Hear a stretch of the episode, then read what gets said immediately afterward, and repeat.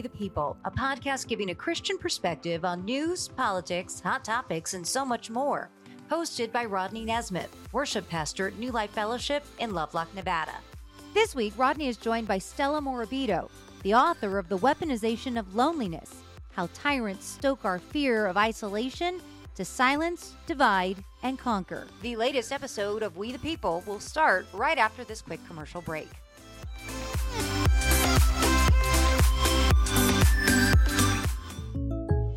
Jake from State Farm. I really want that personal price plan, so I'll admit it. I'm a bath bomb guy. Dude, you do not need to get that personal.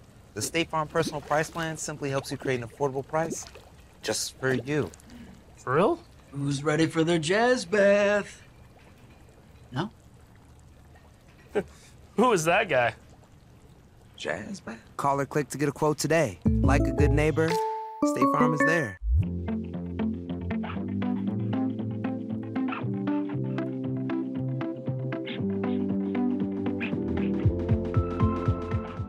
And now it's time for We the People. Here's Rodney.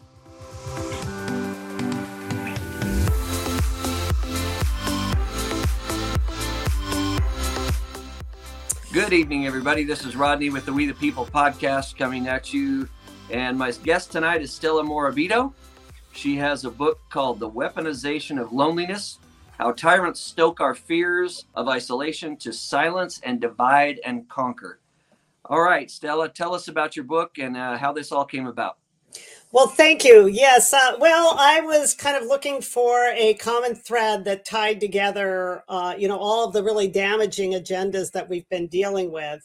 Uh, you know, whether it's in education or the subversion of all the other institutions. And um, my my uh, conclusion was that uh, these things would not have gotten to the point, the dangerous point they are now, without a whole lot of self censorship, without a whole lot of people shutting up about what they believe or even lying about what they believe. So, why do they do this? Why do people constantly do this and give oxygen to so many bad agendas and destructive agendas? And um, well, people do it because they're they everybody all human beings have a hardwired need to connect with others. And at the same time they have a uh, primal fear of being ostracized of being socially rejected. And uh, and so that is really what uh, causes or triggers that decision to go along with the conformity impulse and uh, you know try not to be politically correct especially because so much of what i call the machinery of loneliness involves demonization. The use of slurs and smears like you know you know the whole list whether it's bigot hater or you know conspiracy theorist the list goes on and on. And uh, you know people are fearful of getting smeared uh, with with those uh, labels, and so they they uh, tend to self censor, and that's where I think most of our um, big problems come from. I completely agree with that. Um, people are very afraid of getting ostracized, uh, and through the whole COVID thing is a perfect example of it, because there yes. was people so afraid to be around other people, so afraid to, you know, stand up for what they believed in you know, as far mm-hmm. as wearing a mask or not wearing a mask or getting vaccinated or not getting vaccinated.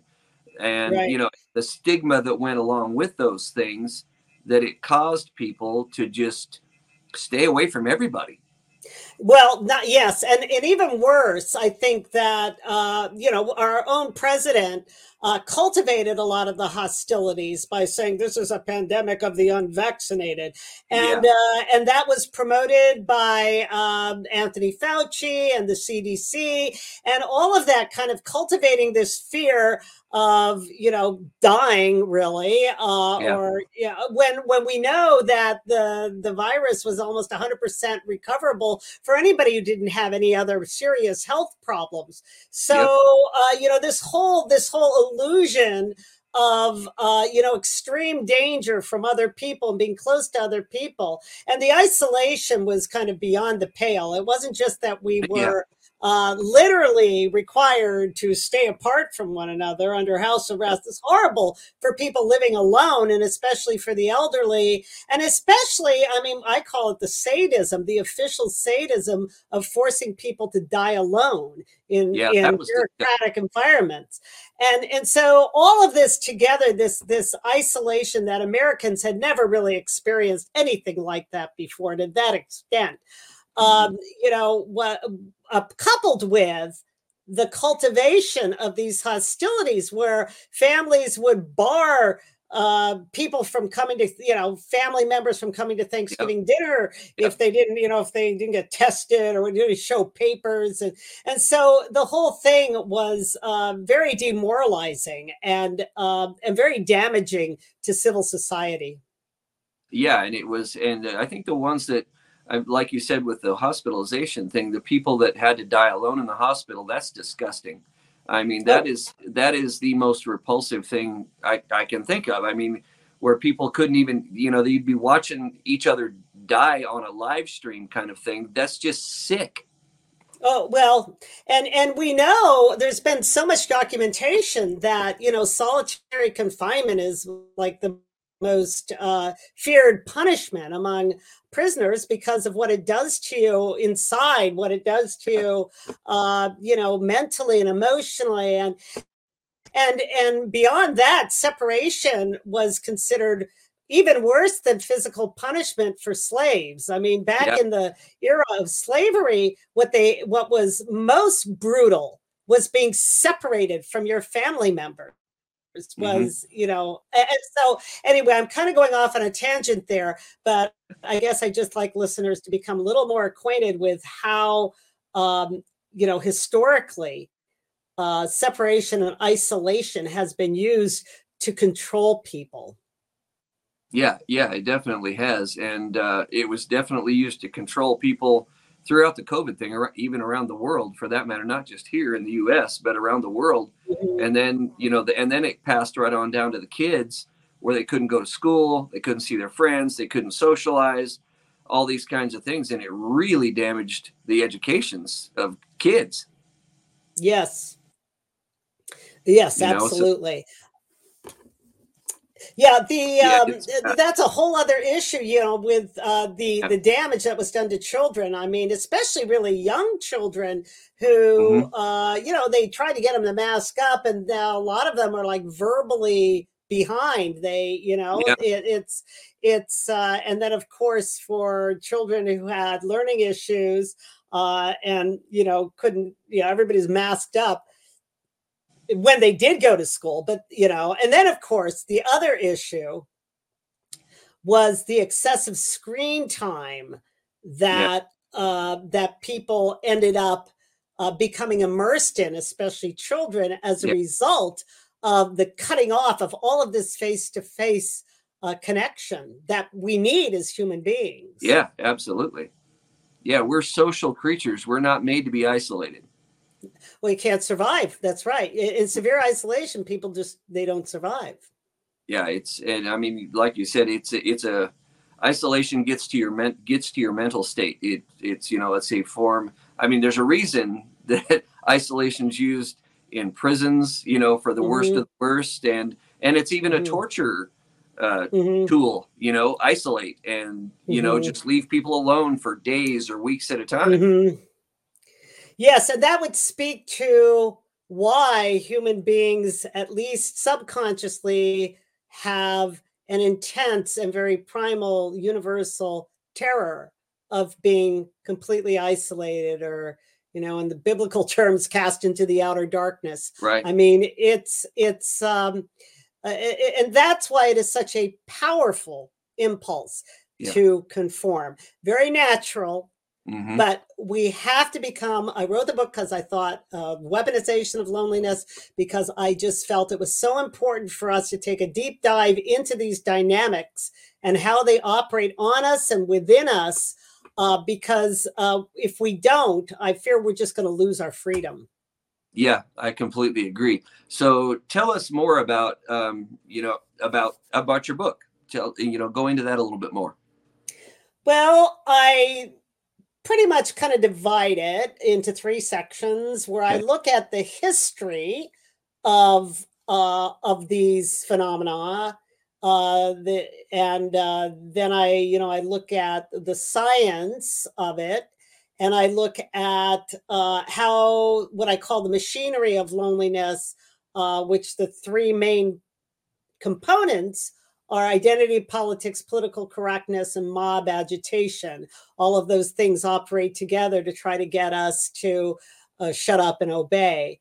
Right. And and uh, and then of course I look at the uh, institutional corruption and subversion uh, that has cut us off in so many ways from real education, from real healthcare. I mean, you know, so much. There's been so much corruption, even of medicine, of you know, even the military now, uh, Yeah. with all of this wokeness, that uh, it's as though there is very there's very few places to turn. But I look at the history from the French Revolution on to the Bolshevik Revolution in Russia and Stalin's reign of terror, and how the war on private life in all of these um, utopian uh, systems or totalitarian systems that always used the promise of utopia Right. to to sustain themselves uh you know including of course mao's cultural revolution in china which was so brutal Oh yeah. uh and and uh and how the population was controlled in just this way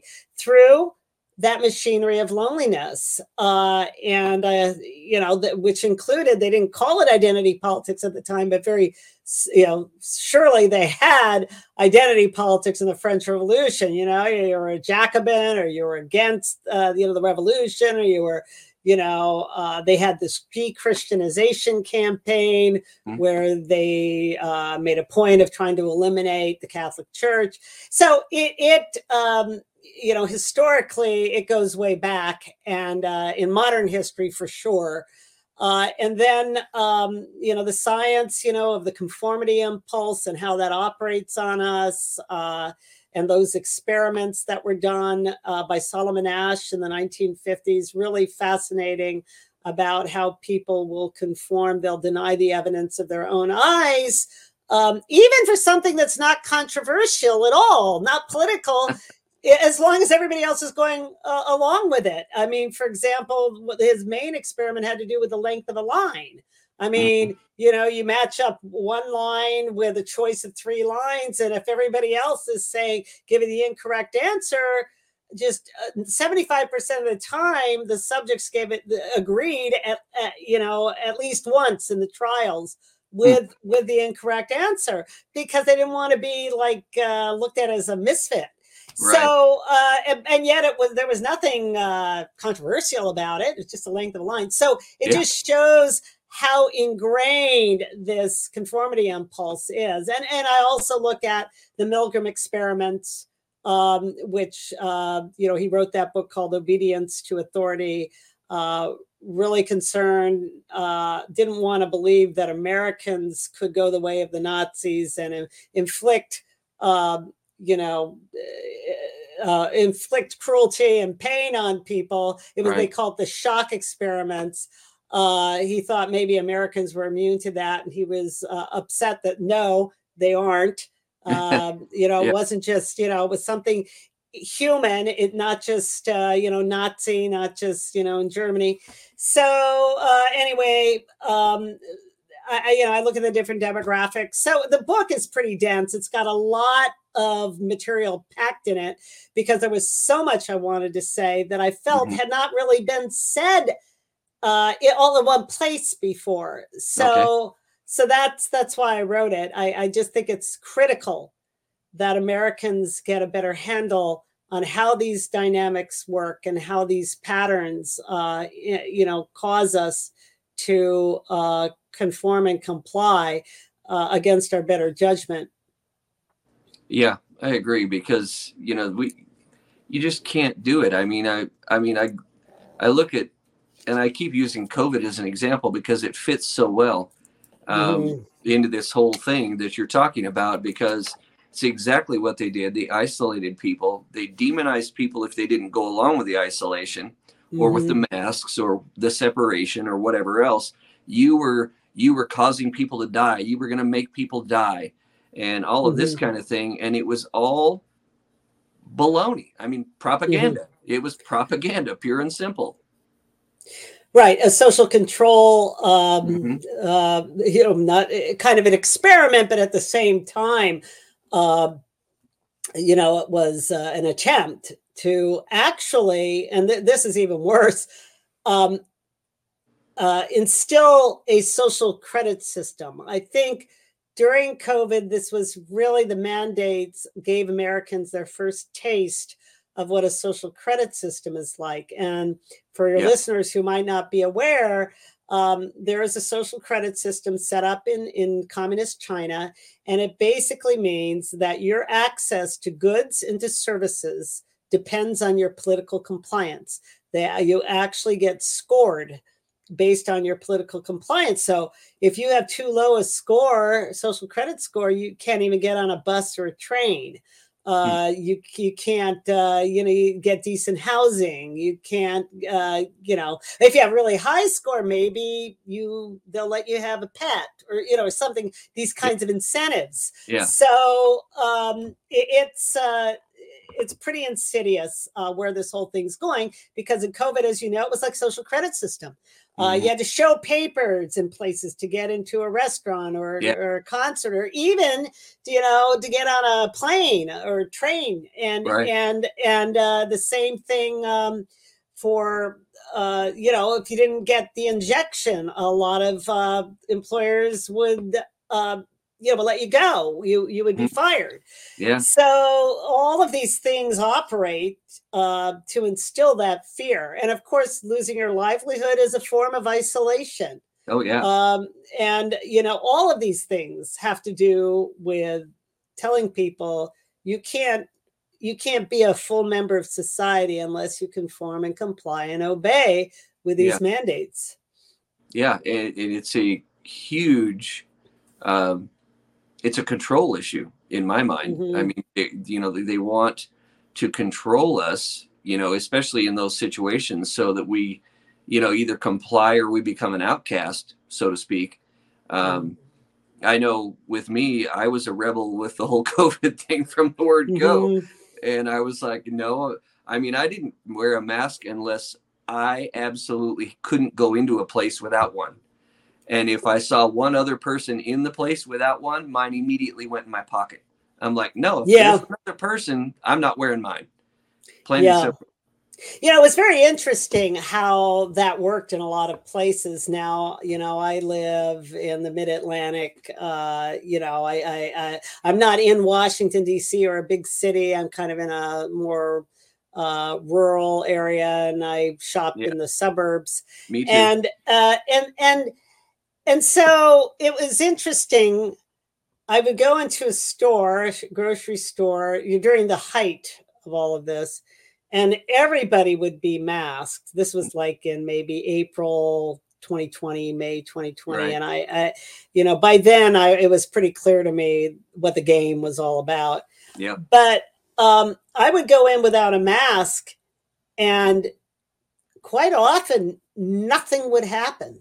Oh, yeah. Nobody would say a word about it, even those who are supposedly authorities. Now, if I went into uh, a suburb of Washington, D.C., like that, then you have the little mask Nazis in the stores Oh, yeah. telling they oh put it above your nose, even you know. I mean, there was all that. But Mhm. um, but here's the irony. Here's the big irony about compliance when we comply uh, too much. The irony is we may think we're getting relief from isolation. We may think that if we shut up and comply, we won't be ostracized, or at least we'll get that pat on the back, be mm-hmm. accepted. But all that really does in the long run, not even in the long run, you know, it's not that long.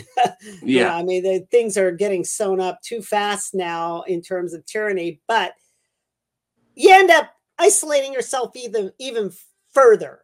You Right. end up becoming even more beholden to that system the more you comply. So the answer, I believe, is really lots of talking, not with, you know, necessarily all these officials and everything, but just Mm-hmm. to your neighbors, to people who implicitly trust you, even if they don't know what you believe, and just get lots and lots and lots of conversations and free speech going in that local, local private sphere of life, because that's where the real power is. Yeah. Yeah. Um, the town, well, I'm in rural Nevada now. I used, uh, but I'm originally from California. And Oh. my my kids eh, are still in California and most of my grandkids. And we would go down there during COVID. And, you know, you weren't supposed to have so many people at a house and blah, blah, Oh, blah, blah. We completely ignored that. And, um, but the town that we were from, with the mayor, we used to, in fact, he's my ex brother in law, um, de- deemed their city a constitutional city. And so they would not comply with California's mandates in that city. Were you in the Inland Empire? Yeah, yeah. Uh, Northern Okay. California, a little north of Sacramento. Oh, okay. I'm from California myself. I'm I'm from. Um, I was born in L.A. and uh, you know I'm I'm uh, from the San Gabriel. I grew up in the San Gabriel Valley. Okay. Um, but you know I haven't lived there for many many years. But uh, you know I go back. Uh, I used to go back and visit a whole lot. Yeah. Uh, be, but because of all the travel restrictions and everything, I went longest time of my life without going back. I finally went back in September uh, last year, and um, you know it was it was nice. I mean, you know, I got to see a lot of folks, and Yeah. there were no masks and, and all of that. So, um, you know, but it was really bad. I mean, they were shutting off electricity if your neighbor snitched on you for having like eight people at your house instead That of six. insane. Or, yeah. Insane.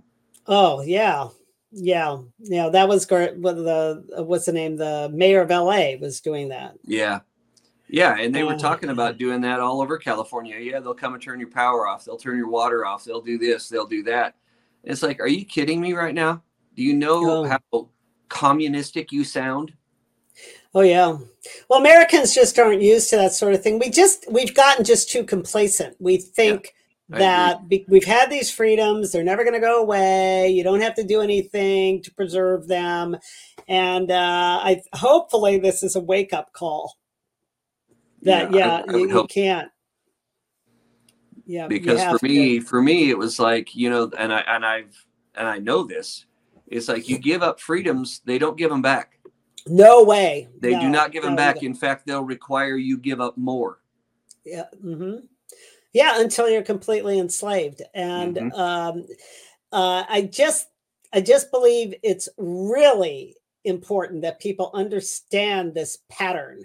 Yeah Uh, this pattern of totalitarianism and tyranny, this pattern of the conformity impulse and human behavior that causes us to give up our freedom for a little bit of um, convenience or hmm safety. Oh, it's like it reminds me of that Ben Franklin quote. Those who would how does it go? Those who would give up their freedom for safety deserve neither. Yeah, or something like that. yeah yeah You know, Uh, exactly I don't remember the exact quote, but well but, you were you were uh, pretty close yeah, yeah. So anyway, that's uh, yeah. It's it's uh, we've gotten we've gone so far along in this uh, you know bad road that Mhm. uh, you know we we've got a lot of work uh, cut out for us trying to turn things around, but we have no choice. yeah Um, you know, if we if we want to live uh, a really human life, uh, a free life as free human beings, we, we have to try and turn this around. And of course, it doesn't take a majority to do that. no Uh, it takes a courageous minority Yeah. that will speak out, speak up, and uh, and encourage and embolden others to do the same. Because when everybody's speaking up, Mhm. their tyranny really can't root itself, and they and tyrants know this. That's why censorship is like their number one oh yeah uh, it- it's their number one concern is to shut people up so that uh, the population generally doesn't have access to any other narrative except for theirs. And and this has been true i mean throughout history i mean if you look at the bolshevik revolution the first thing that the bolsheviks did when they you know was take over the um, at the time i guess there wasn't really radio but the telegraph office and the newspapers and all of the sources of communication and information were taken over so that they Yep. could rule with strict censorship and no other line except their own communist party line and this is you know this is exactly why you see these really un-american ideas uh, like the so-called misinformation governance board and how yeah, you know, right. mis- you know, misinformation is a threat to, you know, democracy. I mean, it, it's um, it, it's just really, I mean, it's quite the other way around. You entrust the mass state with all information, and you're only going to get misinformation, disinformation from the state. That's all Mm-hmm. Yeah. you get. Oh, yeah. propaganda. That's it. So people need to be uh, talking to one another about what they believe and how they see things uh, and their own perspectives. And they need to have open conversations, lots and lots and lots of open conversations on the local level. And uh, and that's really you know what ripples outward to allow freedom to take root again. Yeah. What what amazed me is how easily people went along with the lockdowns, with the Mhm. masks, with the whole thing. It, it amazed me how easily they were willing to just conform and comply Mhm. without having any evidence of what the government was telling us was going to happen. They were, you know, they were saying, "Oh, millions are going to die, this and that," and then you know all this kind of thing. And it's like, wait a minute, it's a virus. It's Right. not, you know, it's not the plague. Mhm. It's not, you know, the bubonic plague or whatever. It's like, and it's like, I don't get it. It was like, why in the world is everybody just going along with this nonsense? Right, right. Well, I think the thing we have to remember is that this uh, that kind of complacency uh, or that kind of compliance and conformity uh, doesn't just happen overnight. Um, there, sure. it, it developed over generations, um, you know, decades of, for example, uh, uh, what I call the cultivation of ignorance in the schools Yeah. uh, when you have a really ignorant you know population generation that is not taught the basics of knowledge uh, and instead is just kind of being indoctrinated into you know wokeness or whatever you want to call Yeah. it uh, you know all of these uh, really kind of cultic you know Yeah. behaviors um, in the schools, and especially, uh, I, I have a whole chapter on education in my book, The, the Weaponization of Loneliness, uh, about how the corruption and subversion of education in the United States has affected the population. And and uh, and one of the key issues is how just content knowledge has been stolen Yeah. from a generation. I mean, you see these man on the street interviews, man. I mean, young woman, young guy, and they they can't tell you where you know that Japan is a country, or they can't tell you that you know when the Civil War was fought, or or what the North and the South. They don't know. I mean, they have no context. Mm-mm. So what what do what do they do? I mean, all they have is the propaganda that comes across mainstream media day after day, and they Yeah. just you know, like in 1984, they just kind of absorb it and and um, you know that. So that's really it's a tall order what we have to deal with. Yeah. But but the thing to remember is that the conformity impulse can actually work the other way. Um, you know, if you have a courageous minority uh, that emboldens others to speak up, it does have a trickle down effect Mhm. and can, um, you know, you know, change to a certain extent or help alleviate some of the ignorance that we're dealing with. And it's not just ignorance. I mean, it's isolation that comes from Oh, yeah. family brokenness. There's been so much family brokenness, Yeah. uh, brokenness of faith communities and actual true community. Because when you break down the family, uh, you know, there's uh, communities have less of a chance. True communities have less of a chance to get established. So that's why it's really up to those of us who have strong bonds of friendship and family to fall back on in Right. hard times. Unlike these kids who come from so much brokenness and, and ignorance and everything, Yeah. um, it's up to us to kind of lead the way in trying to rebuild civil society through real conversation and real discourse with others, friendly and uh, you know outreach.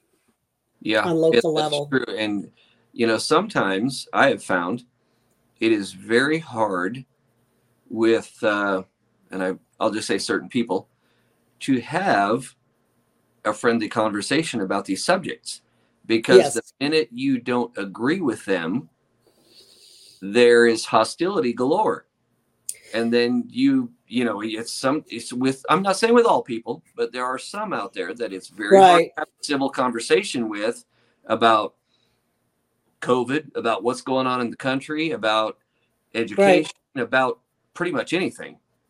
Right, and and th- that's due to a lot of factors. Uh, hostility, as I said at the outset of our conversation, has kind of been bred into the culture. I mean, you know, separating and dividing people and creating those hostilities is all part and parcel of identity politics. It's all Right. about separating us.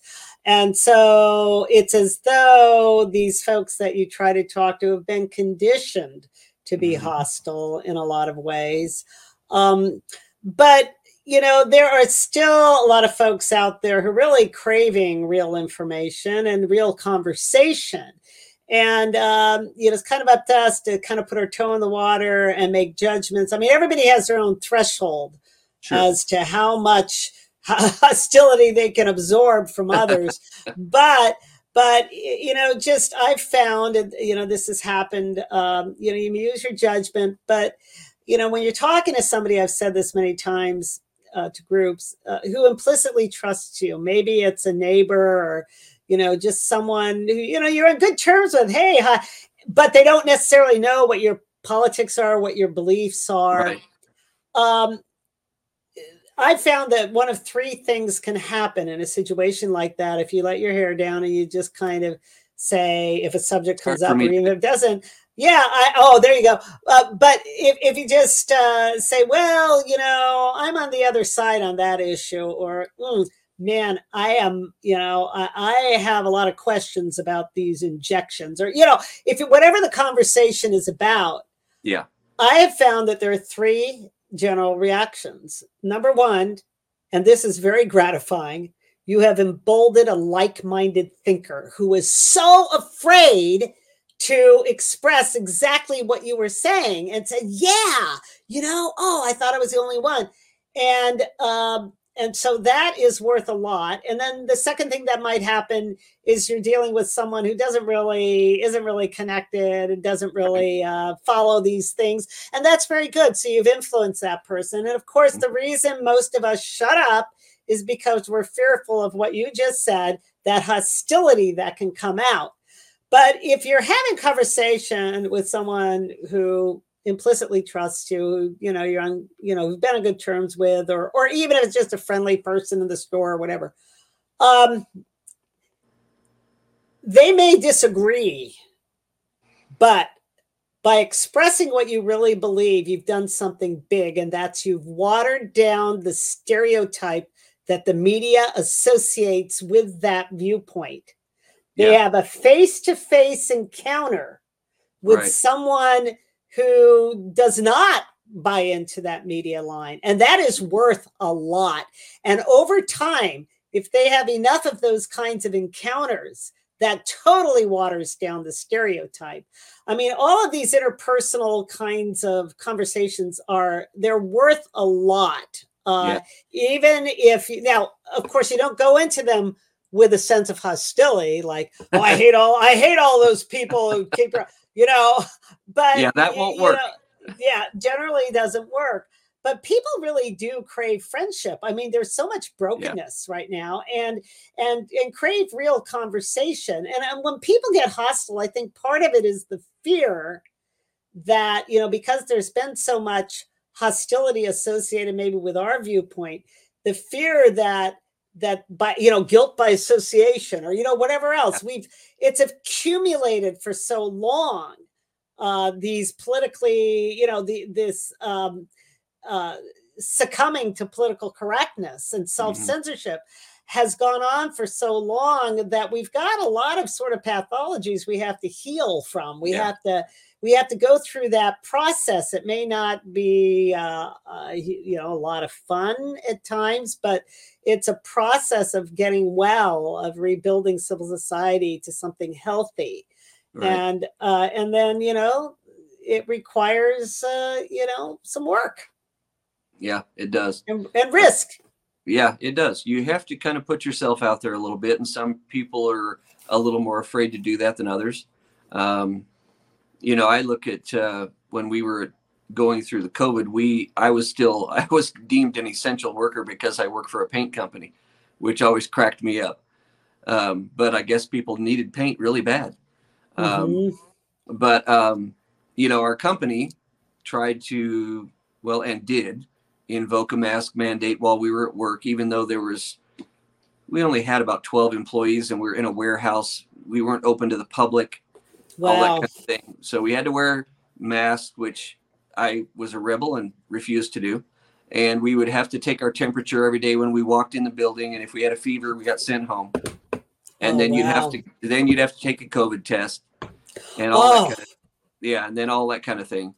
Um, and I just uh, I just refused to wear a mask. I mean, I would wear it if there were some strangers in the warehouse that weren't normally there. Um, but if it was just the regular employees and stuff, I flat out refused. I, I mean, I would go into our meetings where everybody else was wearing a mask, and I would not do it. And, and, and they didn't they didn't throw you out or anything, huh? Good for nope, you. My, Good my boss you. never called me out, and then it was going to get to the point where they even brought up having max, uh, mandatory vaccinations, oh. and I was I was like, oh no, we're not. You know, I said, and me and about five or six other people said, I'll quit first. We mm-hmm. will not get that injection. Mm-hmm. And so then they kind of tamed it down. Well, if you don't get the injection, then you're going to have to take a test every week. I said, okay, I'll do that. Mm-hmm. I said, but you're not, I'm not getting that shot. You can forget that. Yeah, and well, good for so, you. You know, we just kind of, we just took a stand and said, no, enough's enough. Right. Right. No, that's good. And if more people did that, um, you know, you could create that sort of ripple effect, that cascade effect, right? That that would uh, help turn things around. Mm-hmm. Uh, you know, it's uh, hopefully uh, enough people woke up. They're going to come up with something else, of course, oh. that may be even oh. more threatening. But uh, my hope is that enough people have learned their lesson. I mean, there's been a lot of realignment going on as a result of yeah, this. I mean, you've sure seen a lot of these. Uh, Matt Taibbi, who used to write for Rolling Stone, you hear Bill Maher talking about uh, how crazy a lot of this stuff is. Uh, yeah. A lot of these folks on the left, and, and even like with the transgender thing, J.K. Rowling, who uh, is re, you know she's not backing down uh, and uh, these kinds of things allow and you know it's great that they have big platforms and that allows oh, yeah, more sure. more people to uh, you know kind of quote come out but um, it, it's um, it's just going to take a, a long it's going to take a lot of resolve to push back against that very natural impulse. But my hope is that when I wrote the weaponization of loneliness, that I, you know, for the people who read my book, that they will be able to develop a um, a, a greater awareness of these patterns of right. these dynamics. In fact, one of the things I suggest in my uh, in my conclusion, which is called throwing a wrench into the machinery of loneliness, are discussion groups about just these kinds of things, uh, book clubs where you talk about uh, the effects of propaganda. There's so many good books out there and articles that people don't really know about. And of course, movies have a lot of the, there's a lot of good movies with these themes in them. So different groups can get together. I just think it would be great if there were more and more people who discussed these dynamics and built a more public awareness of how these kind of dynamics, propaganda and censorship and political correctness, how they uh, can be so damaging to uh, our society and our personal relationships. I mean, Yeah. we started out talking about the hostilities that the, the COVID mandates cultivated among family members and Yeah. friends. And this is uh, very damaging. So, uh, you know, I, I, uh, I think if we discuss these things more, I think we get a little closer to to solving things. Yeah, I agree. And you know, you were talking about propaganda. If you, if you want to see a great example of what propaganda can do, look at Germany around the World War II era because Hitler wasn't uh, didn't come in as a dictator when he came into power. He was not, you know, all this, but little by little with propaganda spread by, you know, Mhm. him taking over the papers and all of those kinds of Mhm. things. Pretty soon, that whole country was sucked in and going down the wrong road. Oh yeah, yeah, uh, and that's exactly right. You know, all totalitarian regimes like that, whether it's Hitler's Germany or Stalin and Lenin's Soviet Union or Mao's China or the Kims of North Korea, uh, they cannot abide even one word of dissent. And that should tell you everything you need to know if you say, oh, what can I do? I, I'm just one person. Well, they don't want even one person speaking. That's right. truth. So right. there's a lot you can do in a face to face conversation with someone. Yeah, absolutely agree. And uh, that's you know it's what we need. We need, like I said before, we're social creatures. We need to be around other people. We need friendship. We need family. That's the way we're built. We're not built to be isolated or you know, you know, a man unto himself. No man is an island, so to speak. That's very Mhm. appropriate. And uh, that's just the way we're made. And to Yep. try to deny that is ridiculous. That's right. That's right. And uh, so, anyway, uh, it's just something that we need to develop a keener awareness of. And Mhm. and as we do that, and as we start talking more and more about these dynamics, my hope is that uh, we'll, you know, come to a better place. Yeah. Yep. Absolutely agree. Absolutely agree. Well, Stella Morabito, I want to thank you for your time today. Thank you. And uh, and go ahead and plug your book again. Get that ti- title out there so that people can. Oh yeah, it's called the, the Weaponization of Loneliness. You can see Anthony Fauci on the cover. He's kind of I don't go into I don't talk a lot about Fauci in the book, but he's kind of the symbol of right. the weaponization of Oh, yeah. loneliness for our era. And there he is scolding us from a vintage TV, which I think Yes. is very symbolic as well Yeah. but um, it's available on Amazon, on Barnes and Noble. Uh, it's it, it's available online, basically, Yeah. uh, wherever books are sold online. And uh, I do have a blog that I try to keep up. It's called StellaMorabito.net. And I write for the Federalist. I've been a senior contributor there since 2014. And so you can find my work there at thefederalist.com slash author slash Stella Morabito, one word. And then uh, you can follow me on Twitter at Stella underscore Morabito. So Yeah, I'll have- anyway, I'll, I'll have to do that then. well, thank you. Thank you. So Well- thank you so much for having me. It's been great talking to you. You too. Rodney. Been a, been a pleasure. Been a pleasure. And uh, for everybody out there tonight listening, and when we put this out, I mean, go get her book, and let's talk more, not less. And let's uh, let's be the social people that we're meant to be. And uh, again, Stella, thank you for being on. You've been a great guest, and uh, with some great information for for us to hear, and hopefully to actually internalize and do something about. Well, thank you, Rodney. I really enjoyed talking to you. Have a have a you know great evening. All right, that's it for the We the People tonight, folks. Uh, again, subscribe, listen, and share, and let's get uh, get our message out. And from We the People and from me, Rodney, and from Stella Morabito, we'll uh, see you all next week. Thanks and good night. Thank you.